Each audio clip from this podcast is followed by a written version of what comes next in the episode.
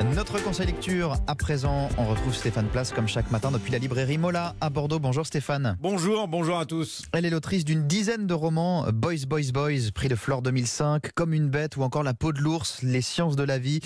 Joyce Sorman s'intéresse cette fois-ci à la maladie mentale et vous nous recommandez Stéphane son dernier livre, Témoignage du quotidien d'un hôpital psychiatrique. C'est une immersion, un document littéraire qui décrit et passe au crible une institution qui peut concentrer nombre de fantasmes, voire d'inquiétudes, l'hôpital psychiatrique. Pendant un an, tous les mercredis, Joyce Sorman a rejoint cette unité de soins dont elle a observé le fonctionnement, les journées des patients comme celles des soignants.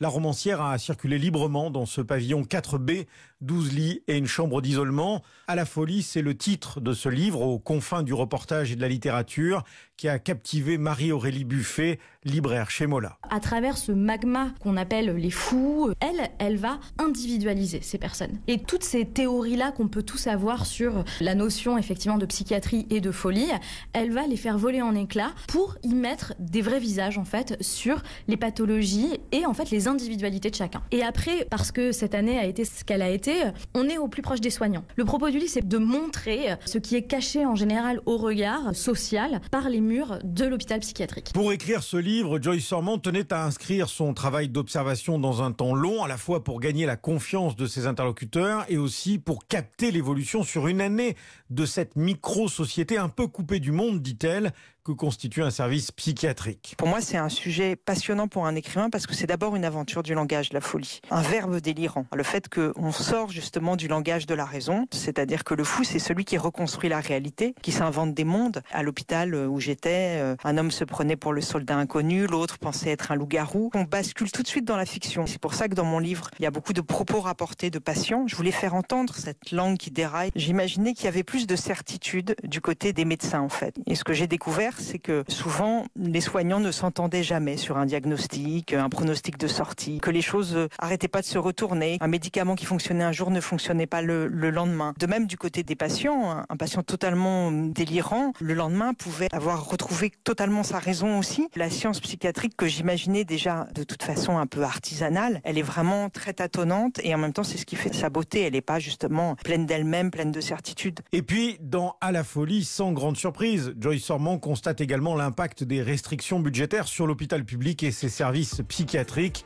Ce livre a reçu le prix du réel 2021. À la folie de Joyce Sormand, votre conseil lecture du jour Stéphane Place tous les matins